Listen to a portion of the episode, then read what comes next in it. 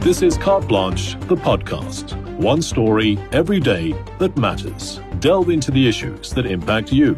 Whether you're in need of a better understanding of the world around you or simply seeking inspiration or unique perspectives, you'll find it all here. Around the country, coalitions have seen political horse trading trumping the urgent need for effective and transparent governance. And Johannesburg, with its multi billion rand budget, hasn't been spared the political smoke and mirrors.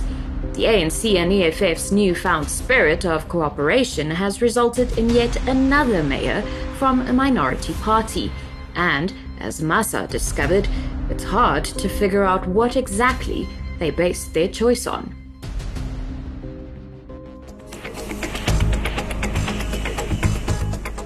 Johannesburg, City of Gold. It is the wealthiest city in Africa. With a 70 billion rand budget, it deserves leaders of the highest quality and experience. Instead, Joburg is crumbling as the city council prioritizes political point scoring over service delivery. In September last year, the DA's Dr. Mpho Phalatse was booted out as the city's mayor, only to be reinstated by a court order. But that victory was short lived. While we've staved off another motion of no confidence, which fails to take off due to its legal inadmissibility before council, we are aware that another such motion is already being cooked up. In January this year, Phalatse was once again stripped of her position.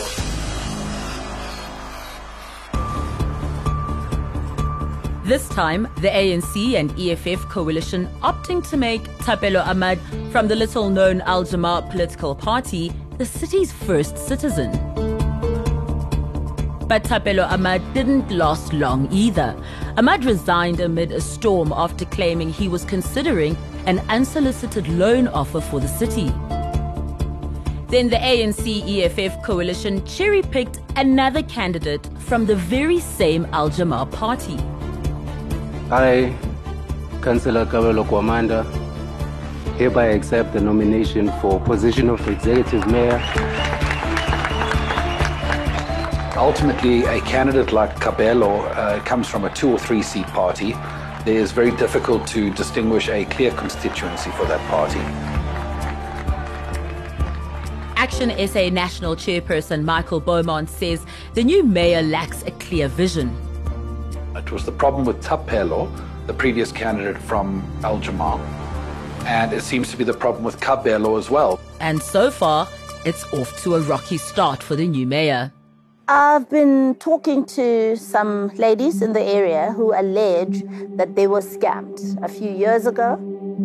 In 2012, Kabelo Gwamanda and a business partner registered a company which provided funeral services and investment solutions. But residents, rounded up by former Mayor Dr. Phalatse, alleged the business was simply a scam.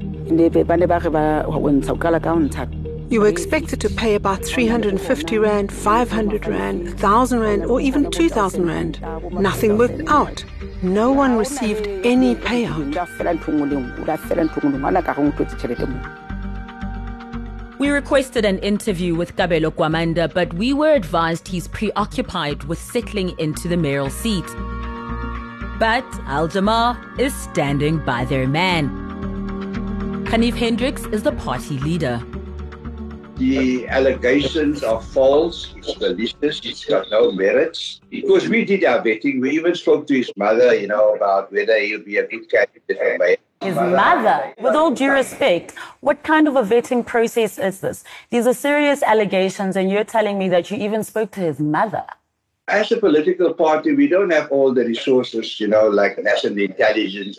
On the day of the election, uh, before we, I decided where our three votes would go, I sat next to his mother in the gallery and I asked her, tell, her, tell me about your son, his childhood, just to get the peace of mind that we are dealing uh, with someone, you know, that has been restricted by his parents, by his neighbors, by his peers, by his colleagues. Is that the kind of investigation that you did, speaking to his mother, his brother? You asked the African National Congress to vet him. You asked the ANC to vet him. They did a thorough vetting. The Secretary General uh, uh, uh, confirmed that it's a clean bill of health. But we had some serious questions about the new mayor's credentials. What are his qualifications? The straightforward answer. Does he have a matric? Yes, he has a matric and has a national diploma in business. You can't do a national diploma in business if you haven't, but I haven't seen his matric certificate. So I have a copy of his CV, and it says that his highest educational background, he went to Bantori College. I can also forward you this, and his highest passed grade was grade 10. So does Mayor Kabelo Gwamanda have a matric, sir? He has a national diploma in business. He was appointed by three successive mayors as a political advisor they won't appoint a person that is incompetent, that doesn't have suitable qualifications. Well, they clearly did so because taking a look at his CV, it's very thin. And the majority of the companies that he's listed here were actually registered by him himself. So, what political. But it seems only one of us in this interview had taken the time to read Gwamanda's CV. Have you seen his CV, seeing as he's saying? I haven't I've seen his CV. But don't you find it bizarre, Mr. Hendricks, that you, as the party leader, have not seen the city of Johannesburg's mayor's CV and he's from your party? You haven't seen a CV. No, I haven't seen the CV.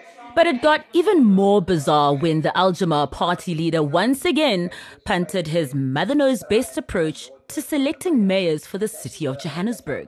CV for me uh, uh, doesn't count much I don't attach a lot of uh, significance to a CV.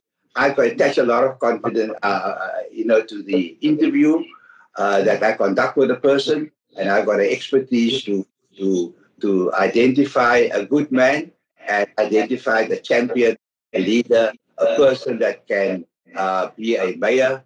And when I spoke to his mom, he said that uh, when he was a youngster, he asked all the difficult questions. That's what his mom told you right? So I don't, you, you don't respect his mom, but I respect his mom. We're trying to figure out if our mayor has the capability to run that kind of a city. The leaders of eight political parties feel so. And that counts more than your opinion. So while my opinion might not count, ultimately it's Joburg's residents who bear the brunt of political puppeteering. You've got a city that has enormous challenges. It's the economic hub of our country. It needs clear political leadership. And the compromise between the ANC and EFF is actually a compromise being paid by the residents of Johannesburg by being led by mayors that clearly are not fit for the job.